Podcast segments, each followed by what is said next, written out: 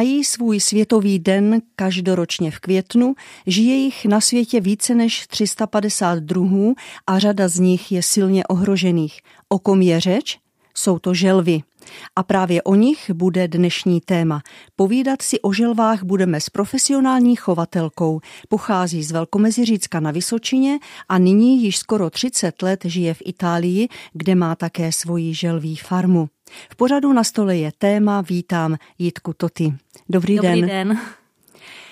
Já se samozřejmě musím hned na úvod zeptat, čím to je, že eh, ty želvy jsou tak silně ohrožené protože jim vlastně člověk eh, zabírá ten jejich přirozený habitat.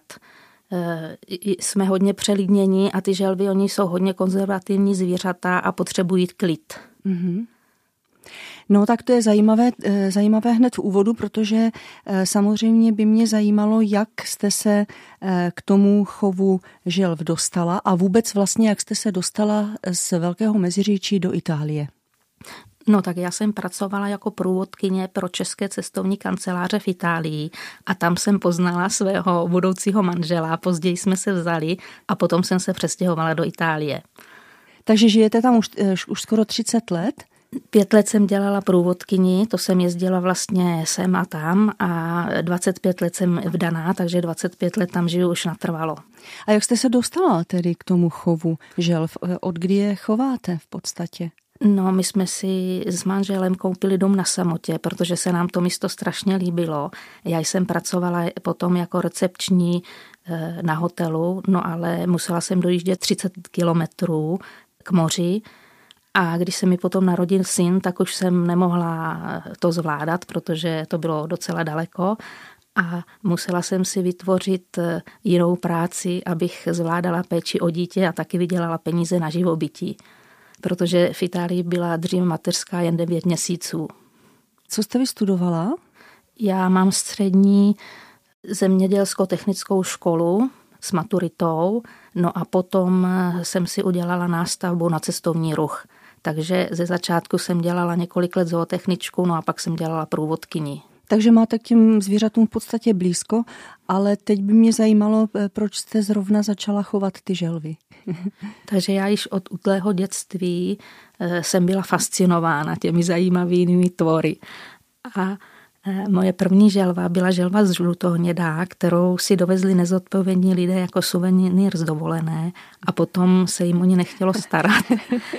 A tak skončila u mě, tenkrát mě bylo 9 let takže již od devíti let vlastně jsem měla želvičky. Pak k tomu při, jako ještě přibyla želva stepní, potom želva žlutohnědá, no. Takže já už jako dítě jsem ty želvy chovala. A ještě nějaký jiný jste měla třeba? Měla jste i třeba, já nevím, nějaký hady nebo takovou nějakou jinou exotiku? No hady, ty jsem chovala jako, dříve jsem chovala hady, no pak jsem toho nechala, pak jsem se soustředila i na želvy, jenom, jenom na, na želvy. želvy. Mm-hmm.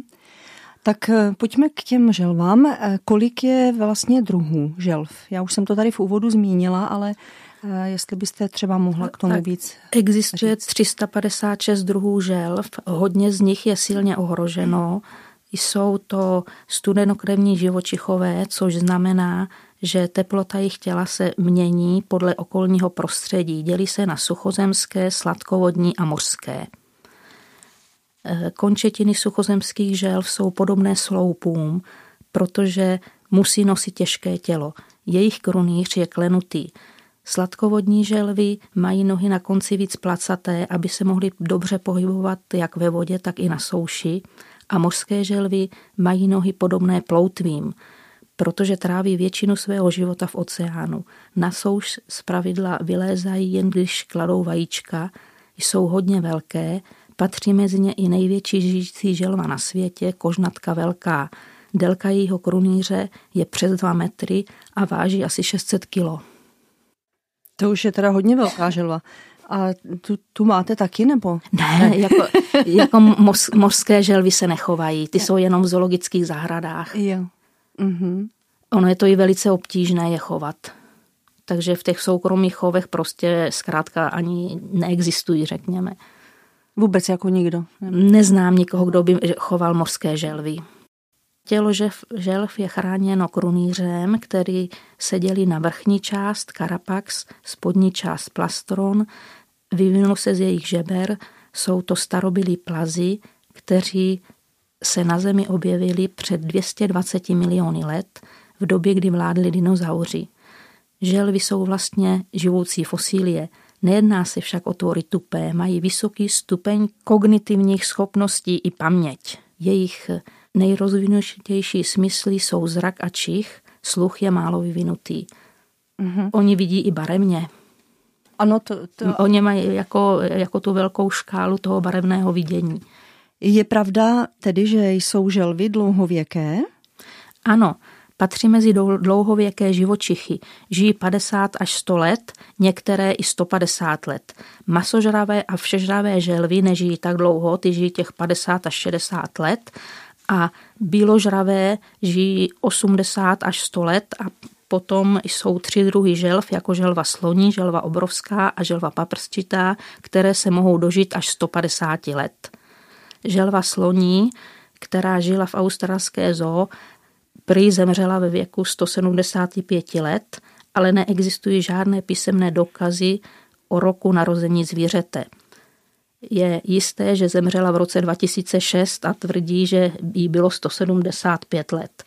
Potom další za hodně starou želvu, která ještě žije na této planetě, je považovaný samec želvy obrovské jménem Jonatán, který eh, byl převezen ze své domoviny z ostrovu Seychelles v roce 1882 na ostrov svatá Helena a tam dodnes žije eh, v zajetí.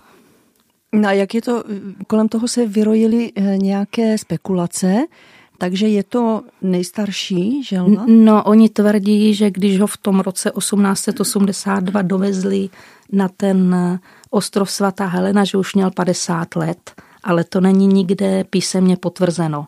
Neexistuje žádný písemný důkaz, že eh, by už měl těch 50 let a kdy se vlastně narodil. Takže Říkají, že je mu 191 let, ale eh, není to vlastně potvrzeno písemně. Eh, takže která je vlastně největší želva a nejmenší suchozemská? Takže z těch suchozemských želv největší je želva sloní, která měří 130 cm a může vážit až 300 kg. Potom o trochu menší je ta želva obrovská a Nejmenší je želva trpasličí, která měří 6 až 10 cm a váží 100 až 160 gramů. Mořské želvy jsou největší jo. a z těch mořských želv je ta kožnatka velká, která může vážit až 600 kg. Mm-hmm. Suchozemské želvy už nejsou tak, tak veliké, velké. ale ty největší suchozemské želvy, jak už jsem řekla, je ta želva sloní, která může vážit až 300 kg. To je teda rozdíl. Pak je ta obrovská, která váží tak těch 200 kg to je vlastně ten Jonatán, jako samec Jonatán, který je považován za tu eh, nej, nejdéle žijící želvu. Uh-huh. A uh, i tady tyhle ty suchozemské želvy, ty se vyskytují nějak v těch soukromých chovech? Ta, třeba tady ta eh, velká, nebo tak? No, žela obrovská. Ta ta, mm-hmm. ta se vyskytuje, ale tak jenom málo, protože to je náročné v zimě. To už musí být pavilon pro ně, musí být, být vytápěný, to už nestačí nějaké jednoduché terárium. Mm-hmm. Takže eh, jako chovají to nadšenci, ale spíš jako ti obyčejní lidé, nebo tak si to nekupují, jenom opravdu, které, kteří k těm želvám mají velkou vášeň, někdo si to koupí, abych si teda nekoupila ani nechovala, protože jsou moc velký. I na to přenášení, protože v zimě to máme v těch pavilonech, pak v letě to musíme přenést do skleníku nebo na zahrádku, tak už, a jak, jsou těžký, vlastně, jsou strašně těžký. A jak se s teda manipuluje, když to má 300 kilo? To, to nějakým jako no, nějak... No, no ty, tu sloní, eh, to nevím, že by ji někdo choval, mm-hmm. ty obrovské, ty mají až tak těch 200 kilo. A tak... No tak to už musí mít různý vozíčky, to už Vozí... musí, mm-hmm. jako ta manipulovatelnost s nimi není tak dobrá, no, jako ty se spíš hodí do těch zoologických zahrad, mm-hmm. jako ne do soukromých chovů. Takže tam je můžeme vidět v zoologické zahradě, ano. tady ty želvy. Ty, tu želvu sloní a želvu obrovskou můžete vidět hlavně v zoologických zahradech, už méně v těch eh, soukromých chovech. A ty malinký? A ty nejmenší, ty jsou normálně bě, jako běžně chovaní, jsou to exotické želvy, takže e, není to pro začátečníky, ale ty jsou v soukromých chovech jako docela běžné. Jaké druhy chováte vy? No, já cho, jsem chovala 17 druhů, ale teď už jsem to zúžila na 12 druhů. E, Chov vodních želv již opouštím a chovám hlavně suchozemské želvy, jak evropské, tak ty exotické. Nejzácnější z exotických želv, které chovám, je želva paprsčitá. V její domovidě na Madagaskaru ji hrozí vyhubení. Je to vážně ohrožený druh, jsou velice plaché a jsou i hodně tvrdohlavé. V zajetí se těžko rozmnožují. Jsou považovány za nejkrásnější suchozemské želvy na světě Mají černý, vysoce klenutý krunýř se žlutými paprsky. Samice dorůstají až 30 cm, samci měří 40 cm a mohou vážit až 20 kg. Mm-hmm. Já mám samce, kterému říkám Jerry a ten má 45 cm a má těch 20 kg. Mm-hmm. A už je to jako těžký zase s ním manipulovat. Už těch 20 kg už je hodně těžké, mm-hmm. tak ještě mm-hmm. si říkám, proto bych si vlastně nebrala ty obrovský, protože to už mm-hmm. by bylo jako ještě horší. A ještě můžu k tomu, jak to vypadá, když je želva tvrdohlavá. Jak jste říkala, že jsou no, plaché a tvrdohlavé. Jako oni jsou hodně umíněný. Vážně. A, a jak to vypadá v praxi? No, prostě dělají si jenom to, co chtějí. Jako, a hlavně třeba, když se jim nelíbí nějaký samec, tak se s ním nechtějí pářit. Aha. Prostě ten samec je musí přesvědčovat a oni prostě ne, nelíbíš se mi a tě nechci. Jo. Takže i, i v tom páření jsou jako dost obtížné, protože tou svou tvrdohlavostí, když se prostě, já, ti samci, oni jsou i hodně jako eh, finančně na, jako jsou drahé, jo? takže když si člověk koupí samca a on se jí nelíbí, tak ho zase musí vyměnit. Jako není, není to jednoduché rozmnožovat. No a Eh, ty nejzajímavé, vlastně potom chovám ty, a i ty evropské želvy, jako želvu eh, zelenavou a želvu vroubenou a ta želva vroubená je vlastně z těch evropských želv taková nejzajímavější. Ve volné přírodě se vyskytuje v Řecku a na Sardinii. Z těch evropských čili středomořských druhů je největší. Samice mohou dorůstat až 40 cm, tam je to zase naopak. Tam jsou samci malí a samice jsou větší, mm-hmm. než třeba u těch eh, želv paprsčitých. A vlastně všechny ty evropské želvy je, je to tam ti samci jsou menší a samice jsou, samice jsou větší. Eh, chodí do zimního, ukládají se do zimního spánku, na jaře se probouzí a hned se páří. No a ta želva vroubená, jak jsem už říkala, že je v Řecku a na Sardinii a v Itálii eh, byla dříve hojná i v Toskánsku, kam se dostala díky Etruskům, kteří tam v dávné minulosti dováželi z Řecka. A nebylo to jen z kulinářských důvodů, chovali je i pro krásu. Ve svých zahradách dávali je svým zesnulým živé do hrobu jako maskot, Některým těm jedincům se podařilo utéct a v Toskánsku se jim dobře dařilo, protože tam mají hodně zelené potravy a tak jsou i větší než ty želvy, které žijí v Řecku. Ty želvy mm-hmm. broubené. Později v 16. 17. století je mnichové začali dovážet za účelem konzumu do to, z Toskánska na Sardinii a tam taky opět nějaký ten jedinec utekl a taky se tam vlastně potom rozmnožili. V Toskánsku díky hustému zalidnění a intenzivnímu zemědělství zmizely, takže v Itálii se nyní nachází jenom v tom, na ty Sardiny a potom v Řecku. Mm-hmm, takže úplně už eh, v podstatě eh, tam je neuvidíme. V Toskánsku už ne, v Toskánsku už vymizeli. A ve volné přírodě v Česku žije nějaká želva? Ano, vyskytuje se eh, Emis orbicularis, želva bahení, která žije úplně na tom jihu Jižní Moravy. Je to vodní želva. Eh, mohli byste ji tam spatřit někde kolem vod. Ona, ona žije vlastně, kde jsou rybníky, eh, vody nebo i ty stojaté řeky, tak tam se vyskytuje. Potom, jak jsem již říkala, ta želva zelenavá, která je velice oblíbená v České republice, eh, tak někdy může utíct a můžete i vidět tu suchozemskou želvu, želvu zelenavou. Eh, slyšela jsem, že v jižních Čechách v nějakém lesíku už viděli skupinku těch želv, že tam normálně žijí. Ale to jsem slyšela, to, to jako, to mě říkal jeden pán, že tam eh, se, se vyskytují, že tam jako je, je často vidí, takže asi někomu utekli a zůstali tam. A můžu se zeptat, kde vy žijete? Já žiju v deltě řeky Pádu mm-hmm. mezi eh, regionem Emilie Romáňa a Benátsko. Mm-hmm. Vlastně na hranici mezi Benátskem a Emilii Romáňou.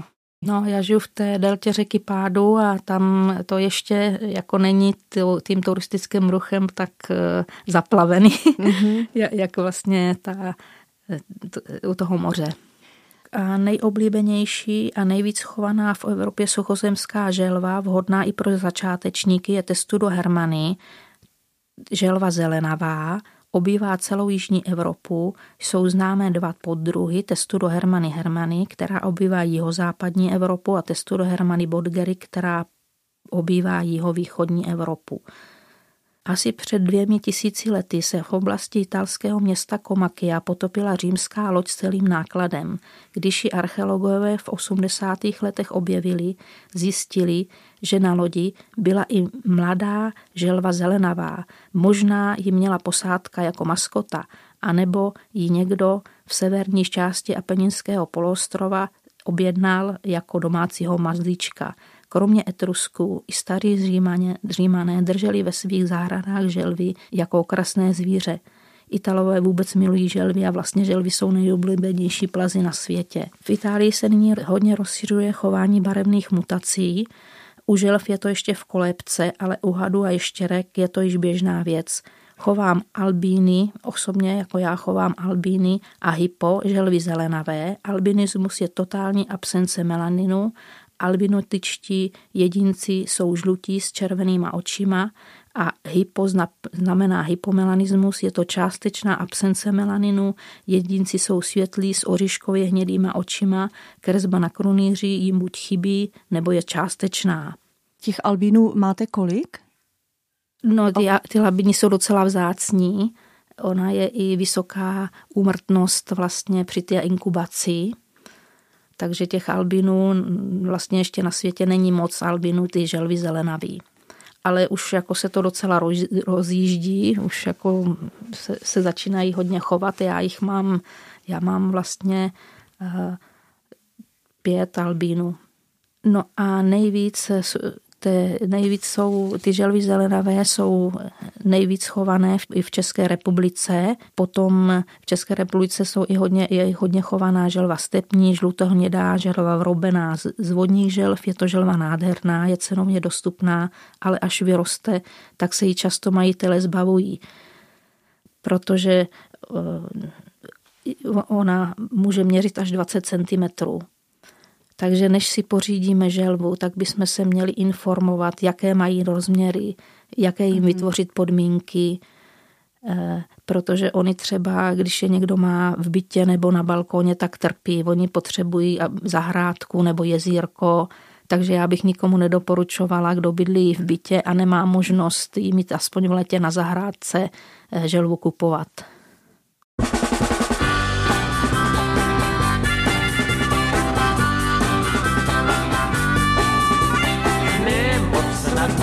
Želva hodně honí. Velmi ráno je plavat na to za ní. Potom počkej, až se zeptá na to, co tě v mozku letá. A nic se neboj a vem si něco od ní.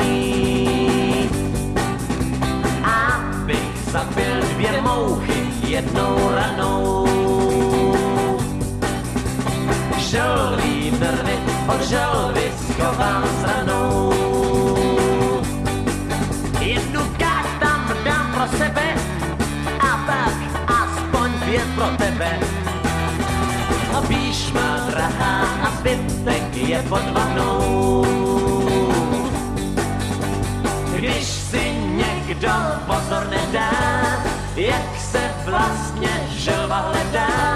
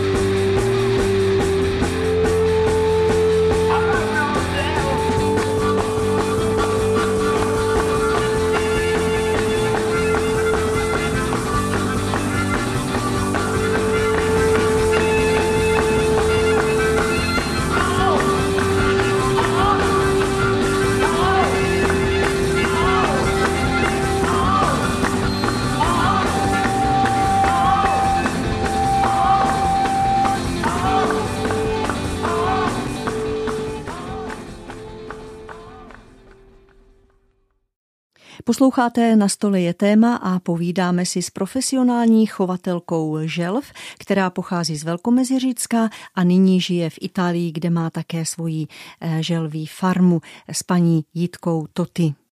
Jak vlastně eh, probíhá od toho páření, tak vůbec než se ta želva eh, vylíhne, jaká ta péče je? No tak zrovna nyní eh, snášejí vajíčka ty želvy evropské, takže se musí hlídat. Eh, já je dávám do inkubátoru, protože v Itálii ty želvy evropské, oni by se narodili i normálně v zemi. Ale protože jsou pod CITESem, tak to vlastně ta CITES to je úmlova o mezinárodním obchodu s ohroženými druhy živočichů. Mm-hmm. Tak, Takže je to jako by přísně sledovaný? No a v Itálii, teda, teda v Česku ani tak ne, ale v Itálii je to hodně sledovaný. My musíme vlastně říct, kdo je otec, kdo je matka a oni nám i kontrolují DNA. Takže oni odeberou vzorky od rodičů a od eh, mláďat a pokud to nesouhlasí, tak nám ani nedají vlastně tu dokumentaci CITES. A ta dokumentace CITES to je vlastně jako její, něco jako její občanka, že tam musí být, to je takový žlutý papír a tam musí být napsáno, kdy se narodila, kteří jsou její rodiče, a vešké číslo čipu, musíme je i čipovat, musíme jim dát chudákům čip, to se mně moc nelíbí. Mhm. A kam jim to dáváte, ten čip? No, no pod krunýř chudáku, no, to, to se mně už moc nelíbí dávat jim mhm. čip, no ale mu, musíme je čipovat, takže... Eh, takže to je tak skoro jako u psů, průkaz původu. To, to je přesně čip. tak, no, no. Uh-huh. A tohle je vlastně, aby jako ty želvy chránili, aby eh, před těma pitlákama, aby je nebrali z přírody tak musíme mít te, tu dokumentaci CITES, aby se věděl ten původ želvy a hlavně, aby měli čip, aby se to mohlo kontrolovat. No a takže já vlastně ty vajíčka musím dávat do inkubátoru, abych eh, vlastně měla přehled o těch eh, mláďatech, protože pokud se narodí v zemi, tak vlastně pak nemůžu určit, kdo je otec, kdo je matka. No. A v inkubátoru ty evropské želvy se zpravidla rodí, tak líhnou tak za dva měsíce. Eh, v zemi to trvá tak tři měsíce. A vůbec ještě teda potom ten postup, takže oni se vylíhnou a no. ještě jako nějaká péče ze stran toho chovu. No a ještě jsem chtěla říct, eh, třeba ty exotické želvy, ty, eh, ty snáší vajíčka většinou na večer, jako želva uhlířka nebo želva hvězdnatá, to, to záleží i z jakého kontinentu pochází a z jakého prostředí. E, ta želva paprsčitá snáší dopoledne, tak se to taky musí hlídat. Eh, vodní želvy snáší většinou na, taky na večer, no a ty e, evropské želvy snáší dopoledne. Takže se to musí všechno jako hlídat. Takže v podstatě jako jste docela uvázaná u toho. No, když se když snáší, no, tak jsem uvázaná. No. Takže my jsme se bavili o té inkubaci, když se dají v inkubátoru, jsou vysoké teploty, tak se rodí většinou samice, když jsou nižší teploty, tak se rodí samci u těch želv to pohlaví vlastně záleží na eh, teplotě té inkubace. Takže v inkubátoru si to můžeme nastavit, že můžeme i ovlivnit, jestli se narodí víc samic nebo víc samců. No a pak, když se vylíhnou, tak eh, oni jsou už hnedka docela samostatné.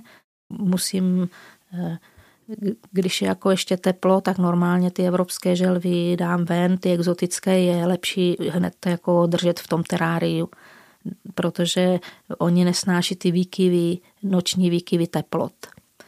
Eh, a hlavně jim dávat jako čerstvou potravu, čerstvou zelenou potravu, potom ty masožravé a ty všežravé, těm se dávají moučné červy, ma- malinci, eh, slimáci, a to se nakupuje tady ta, ta potrava pro ty želvy? Nebo to... to se může i nakupovat. To se může i nakupovat, já si to dělám sama. Mm-hmm. I cvrčky žerou, všechno. Jak vlastně teda vypadá ten váš pracovní den? No, pracovní mě to jak, jak u všech ostatních zvířat. Jo. jo. Ráno se jim vymění voda, vyčistí se jim výběhy. Já teda mám výběhy veliké a jako hlavně ty evropské želvy držím skoro v polodivokým stavu, takže tam to čištění moc nějak velký není. A potom je nakrmím. Lepší je jim dát je krmit dopoledne, protože to jsou víc aktivní. Ty masožravé želvy těm dávám, jak jsem už říkala, moučné červy, různý hmyz a slimáky, někdy i maso, ale maso mm, jako raději bych to vynechala, ale v krajních případech jim dávám i maso.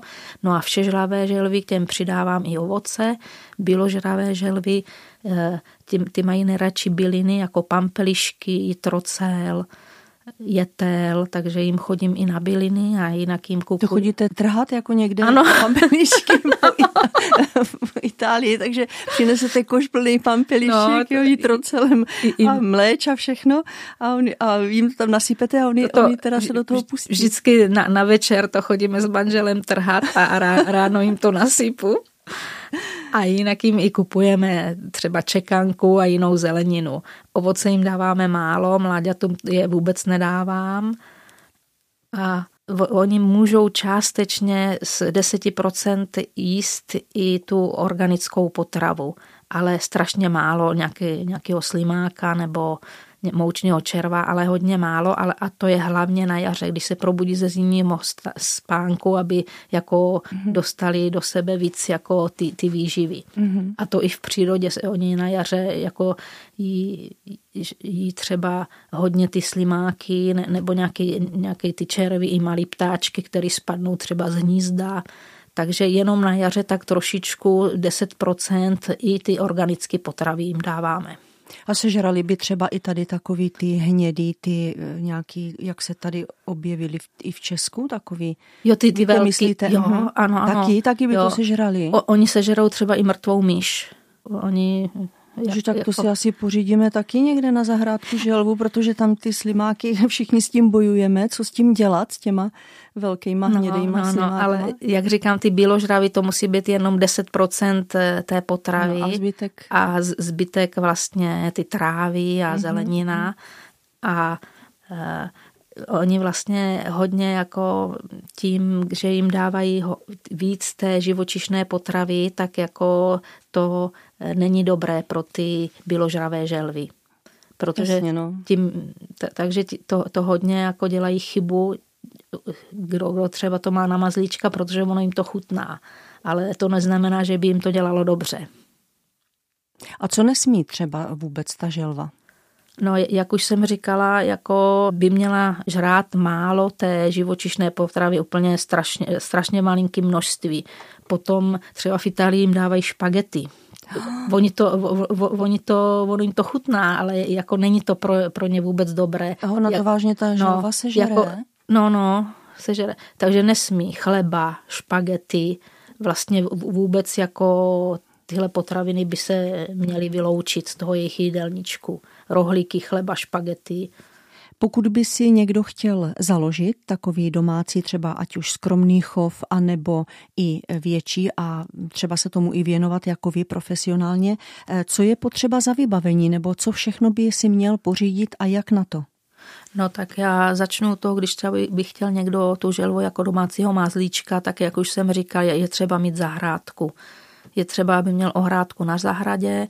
No a pokud se jedná o exotickou želvu, tak eh, tam nejde do toho zimního spánku, tak by se eh, tak, tak musí v zimě být držena v teráriu. Eh, v teráriu by měla být lampička UVB, tak, která nahrazuje vlastně ty paprsky, sluneční paprsky, protože to oni želvy potřebují a pak by tam měla být i výhřevná žárovka eh, s termostatem, která se nastaví tak, aby přes den měli aspoň těch eh, v teplé zóně terária těch 30 stupňů, v chladné zóně 26 stupňů a na noc může poklesnout i teplota na 20 stupňů. Tak to je asi tak jednoduch, jednoduchý popis toho terária. Pak, eh, jak jsem říkala, na té zahradě by měl být výběh, ale pozor, oni ty želvy se rády podhrabávají a rády i šplhají. Jako, takže, ten, eh, takže by to, ta, ta ohrada by měla být zaklesnutá aspoň 20 cm do země a aby, měla by být hladká, aby se nevyšplhány, neutekly.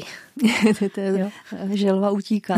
no, no, no, ale zajímavý. Ale ono, když je, teplo, opravdu... když je teplo, tak oni jsou hodně rychlí, ty želvy. Ano. No, oni jsou pomalí, když je zima, nebo Aha. když je chladno. Jo. Takže e, jak je teplo, tak želva vůbec není pomalý tvor. To ona rychle jako chodí. A už se vám to taky stalo, že se vám nějaká ztratila? No stalo se mě to. Stalo jo. se mě to několikrát, to potom je hledáme. Jo. A našli jste je všechny? Někdy ne, jednou se mně stalo, že mě utekla do polí a zrovna to byla taková pěkná želva vroubená, on, oni mě ji posekali kombajnem. Oh, je. Pak mě zemědělec to nesl rozsekanou, no tak jsem říkala, to už mě radši neměla ani nosit, uh-huh. ale ono je zase je to potřeba na odhlášení, protože v Itálii Aha. jako ji musíme odhlásit a oni chcou vidět i ten kadáver toho zvířete. Aha. No, no a, a když se nenajde, tak no, to musíte no, taky tak to musíme nahlásit. Musíme nahlásit úmrtí a musíme i nahlásit, když se nenajde. A už se vám třeba stalo, že ji někdo vrátil, když vám utekla? A... Tak to, to jo, to se mi stává, když jako že želva uteče a někdo ji najde při procházce, tak mě ji donese. Tak asi o vás se tam v tom no, ví, že, ví, no, že, je to, takže, že je to vaše, tak takže mně se to teda často nestává, ale občas, ale vždy, když se mi to stalo a někdo to našel, tak, mě, tak někdo nesl, takže tam jsou poctiví lidé. Jak jste říkala, že v Itálii je to poměrně hodně přísně sledované všechno.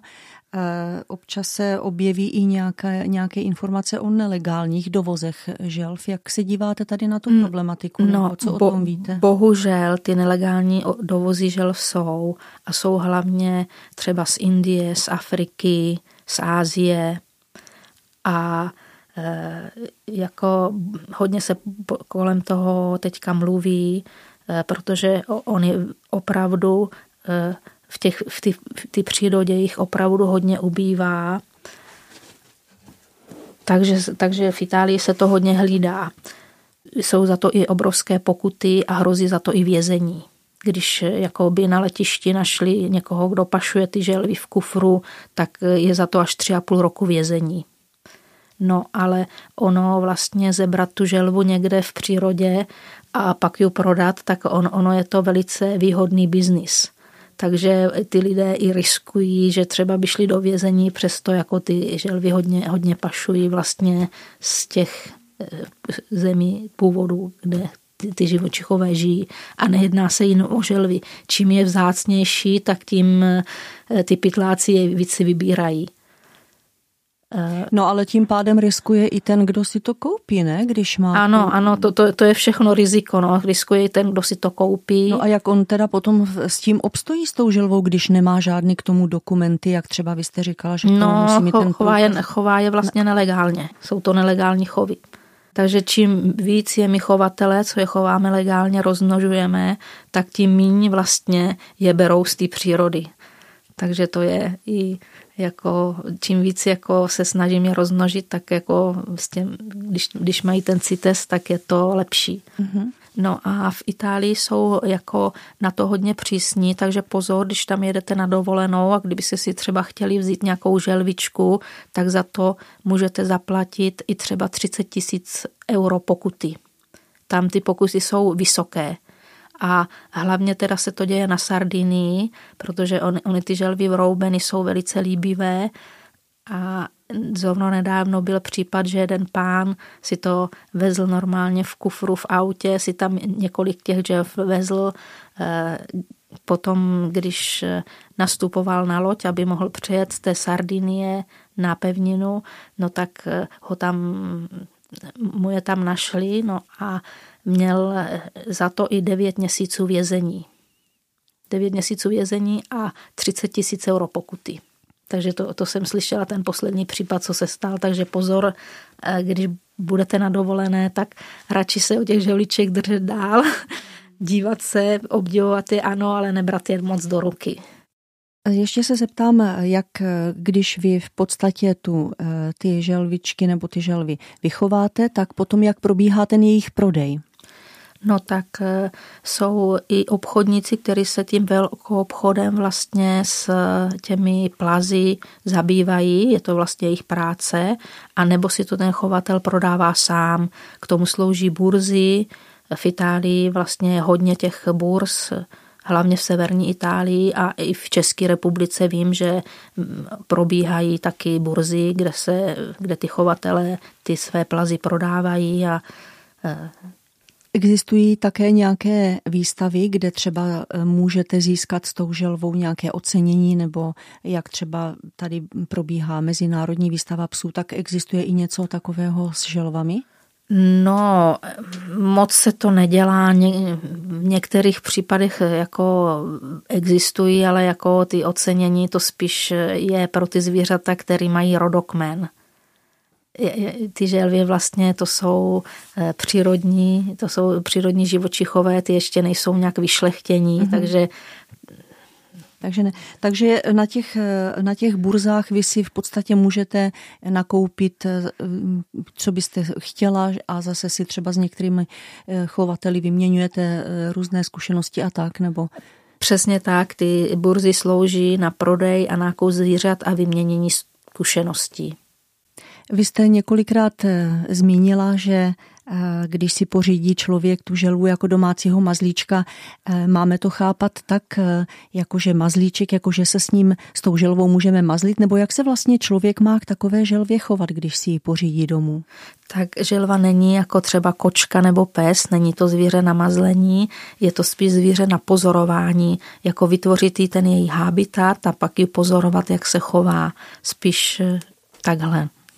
Takže nějaký uh, ňuní ňuní do postele to ne. To nemají rádi. O, oni nemají moc rádi, když je člověk bere do ruky, tak líbí se jim třeba, když je poškrabete na krunýři nebo pohladíte, ale nemají rádi, když je někdo zvedá nebo je bere do náruče, to ne. A nejlíp se jim líbí, když je krmíte. To je pro ně jako takový mazlení, když třeba oni mají rádi jahody, když jim dáte tu jahůdku a dáte jim to z ruky, to se jim hodně líbí. A ještě bychom mohli možná zmínit eh, vůbec tak jako nějaké projevy, eh, jak třeba vypadá, je vidět na želvě, když je třeba naštvaná, jak, jestli má taky nějaký takovýhle projevy. No tak ona, když je, když je naštvaná, tak prostě buď to stojí, jako kdyby byla skamenělá, nebo se vtáhne do krunýře. Aha. A nekomunikuje. A když má třeba dobrou náladu, když, tak když má toho dobrou krmení, náladu, třeba? tak ona jako si na toho chovatele zvykne, když vás vidí, tak za váma utíká. Vážně. Já když jako vejdu do toho výběhu, tak oni jsou vlastně jako slepice. Když mě vidí, tak utíkají všechny ke mně, protože ví, že je nakrmím, takže ona si toho chovatele oblíbí. A když třeba takhle vyjedete někam na cestu, teď jste přicestovala za námi do Brna, do studia pro glasu, tak eh, kdo se vám o ně stará teď? No, teď se mi o ně stará manžela syn, ale už mě manžel volal, že už mě utekly radiáty, že prorazili skleník. Protože oni jak mě nevidí, tak oni jsou docela nervózní potom. Ta, tak, Takže jsou na vás fixovaný. Ano, oni, oni si zvyknou na chovatele. Zvyknou si na chovatele a e, zvyknou si i rozeznávají třeba cizí lidi. Když k nám přijdou cizí lidi, tak to oni utečou. To, to se jim nelíbí, když je tam někdo cizí, koho neznají. Jako... A když třeba vyjedete s manželem na dovolenou, můžete se vydat vůbec na dovolenou spolu? Tak Nemůžeme. To... Takže vůbec nejezdíte na dovolenou? Ne. Protože s sebou si je vzít nemůžete, že? Jste ne, říkala, ne, ne. že jich máte, kolik jich teda vlastně no, máte? No, no, mám jich teď 300, ale měli jsme jich i 500. dříve. Takže to no. nehrozí, aby Nehrozí, aby jsme jeli na dovolenou, ale protože bydlíme v Itálii a ono je všude kolem krásných míst, takže třeba na ty dva dny můžeme můžem odjet. Máme kousek Alpy, máme kousek eh, moře, no, takže jako vlastně bydlíme. Ano, to je pravda. Máme 100 kilometrů Bolognu, 50 kilometrů Ravenu, 80 eh, kilometrů Benátky, takže i, i když nemůžeme jezdit na dovolenou, tak protože bydlíme zrovna v takové krásné zemi, takže si můžeme vyjet na ty, na, na ty dva dny někam nebo i na jeden den, ráno vyjedem a večer přijedem. No. A když eh, teda odjedete vy, tak eh, se stará syn. Jinak to nejde jim nachystat třeba, že jo? To prostě nemůžete je opustit úplně. No tak na ten jeden, dva dny se můžou opustit, ale, ale víc ne. Oni ty želvy mají i určité emoce protože, jak už jsem říkala, eh, oni mě poznají, když mě nevidí dlouho, tak jsou nervózní a i při páření. Já jsem si všimla, že ti samečci někteří vlastně preferují některé samičky a ty druhé, on už se jich vlastně je, jenom je, je jako nakryje a pak už se o ně nezajímá. Takže se dokáže i zamilovat, že Ano, ano, samec? ano, protože já mám skupinky vlastně eh, pět, šest samic a třeba dva samce a vidím, že některé samce mají ty preference, že preferují jako určité samičky při tom namlouvání, že, že na nich prostě pořád jsou nalepení a, a jiné třeba vůbec nepáří.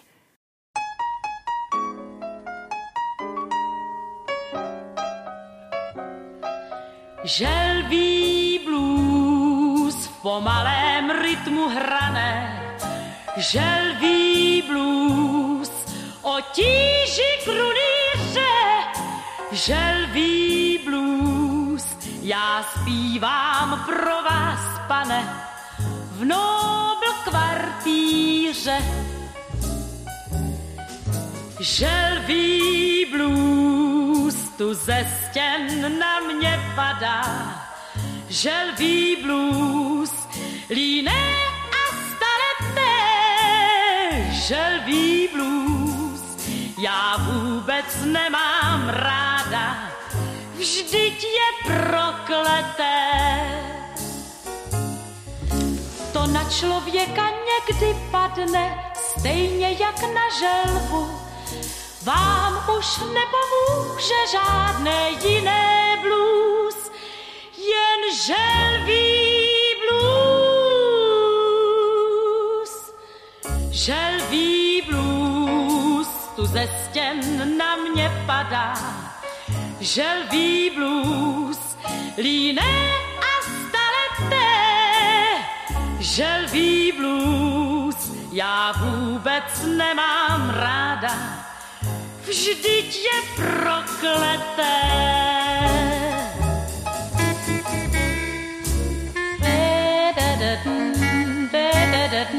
Želvu,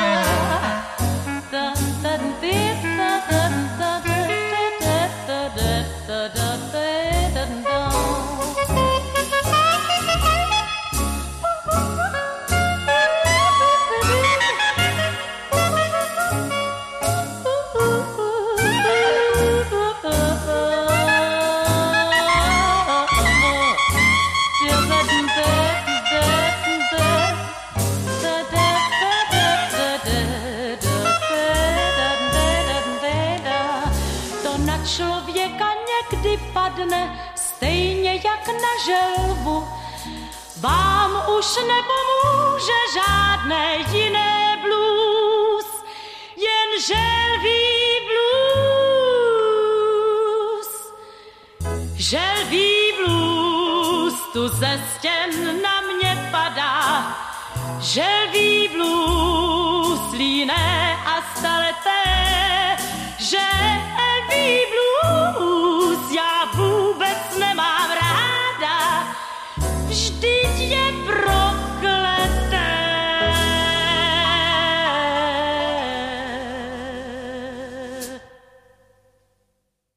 Moje další otázka, jaká úskladí mohou potkat chovatele želv?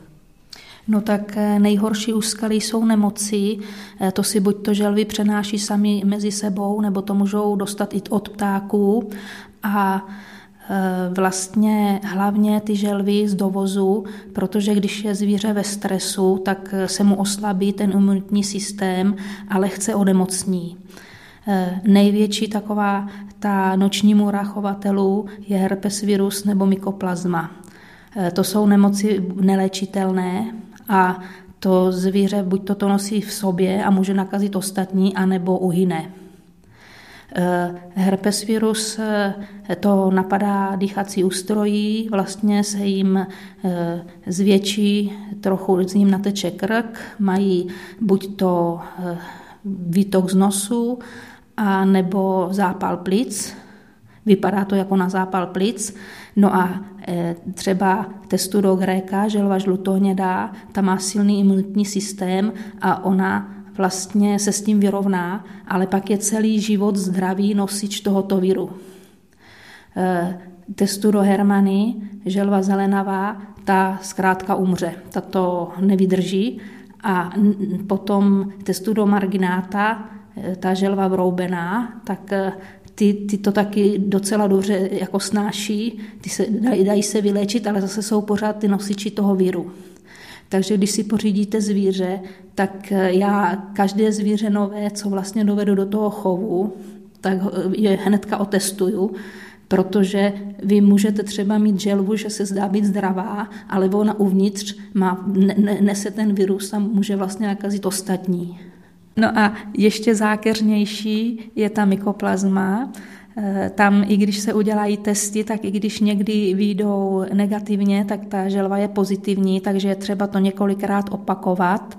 A eh, pokaždé, když si pořídíte želvu, tak je třeba aspoň 40 dní té karantény, a když se u ní nic neprojeví, tak eh, každému doporučuji udělat testy na tu mykoplasmu herpes virus, než je dáte s těma dalšími vašimi želvičkami dohromady. A jinak želvy často onemocní, eh, že mají zápal plic nebo rýmu a to je, eh, protože se nachladí Eh, to je vlastně ten studený odchov želv, že nemají dostatečně vyhřívaný to terárium, anebo když se dají z terária ven, tak někdy jsou výkyvy teplot, no a z toho důvodu se nachladí a to se léčí antibiotikem. To, ty, ty zápaly plíc nebo e, rýma, anebo i zánět středního ucha může dostat z nachlazení. A to se všechno léčí antibiotiky, to je jako v pohodě. A vy sama jste měla nějaký eh, problém v tohoto typu ve svém chovu? No, tak já jako jsem eh, velice opatrná, takže každé zvíře, které si koupím, je otestují, No a um, ty, ty zánět středního ucha nebo ty, ty zápal plíc nebo uh, i ty, tu rýmu, to jsem měla. A to jsme to normálně léčíme těmi antibiotiky jako velice dobře, jako na to ty želvy reagují a vylečí se to celkem v pohodě. No a potom ještě další vlastně jsou ty paraziti. To jsou zase ty střevní paraziti, jako třeba roupy, ty se jmenují osiury, ty roupy těch, těch želv. No a to zase se ta želva odčerví. My to každý rok, jednou za rok odčervujeme a e, potom nejnebezpečnější jsou bičíkovci, a to hlavně u mláďat, protože ty bičíkovci, oni vlastně v těch střevách jim sní všechnu tu potravu, co oni přijmou, jim to sní, takže ta želvička nepřirůstá. A e, když jsou malé, když mají po těch 40 gramů, tak jim začne měknout krunýř a uhynou.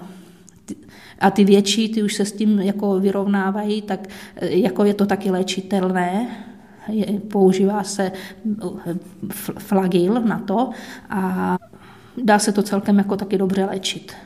A jak se třeba u té želvy, jak to poznáte, že má zánět ucha?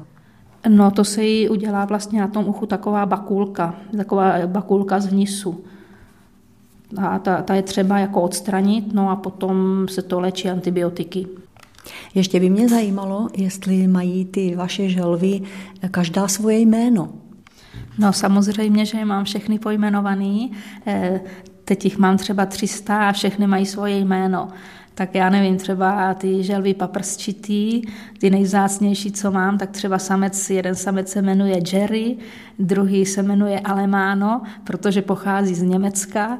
Eh, pak mám eh, samici, kterou jsem nazvala konvalinka, protože se mně jako ta květina strašně líbí. Eh, pak mám další samici, která se jmenuje Harlekína, protože ona má nádherně jako eh, zbarvený ten krunýř, jako, jako harlekín. Dal, další samice se, se jmenuje sedmikráska.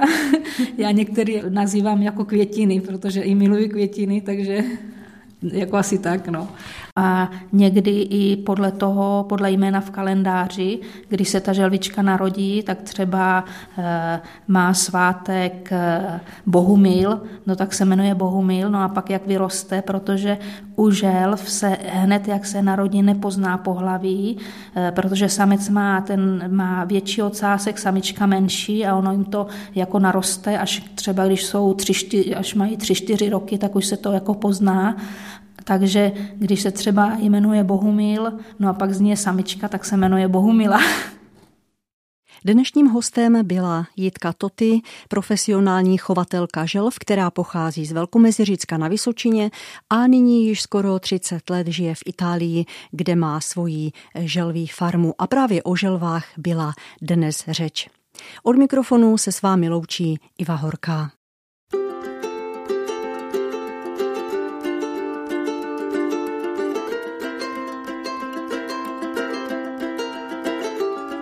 Sometimes it's hard to see a good future and I feel I'm ready to lose all I have just for a moment of truth, for a moment of love. I gotta go against the tide. I feel safe, but it ain't enough for me. I gotta go against the tide, like a turtle to survive.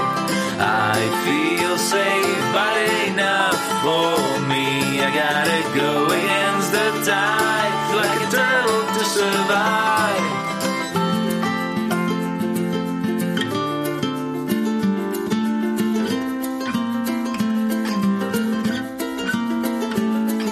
I know it's hard for you to say goodbye.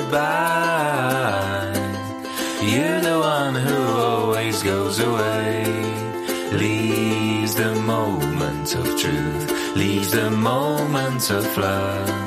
So I gotta go against the tide. I feel saved, but it ain't enough for me. I gotta go against the tide, like a turtle to survive. I feel saved, but it ain't enough for me. I gotta go against the tide, like a turtle to survive.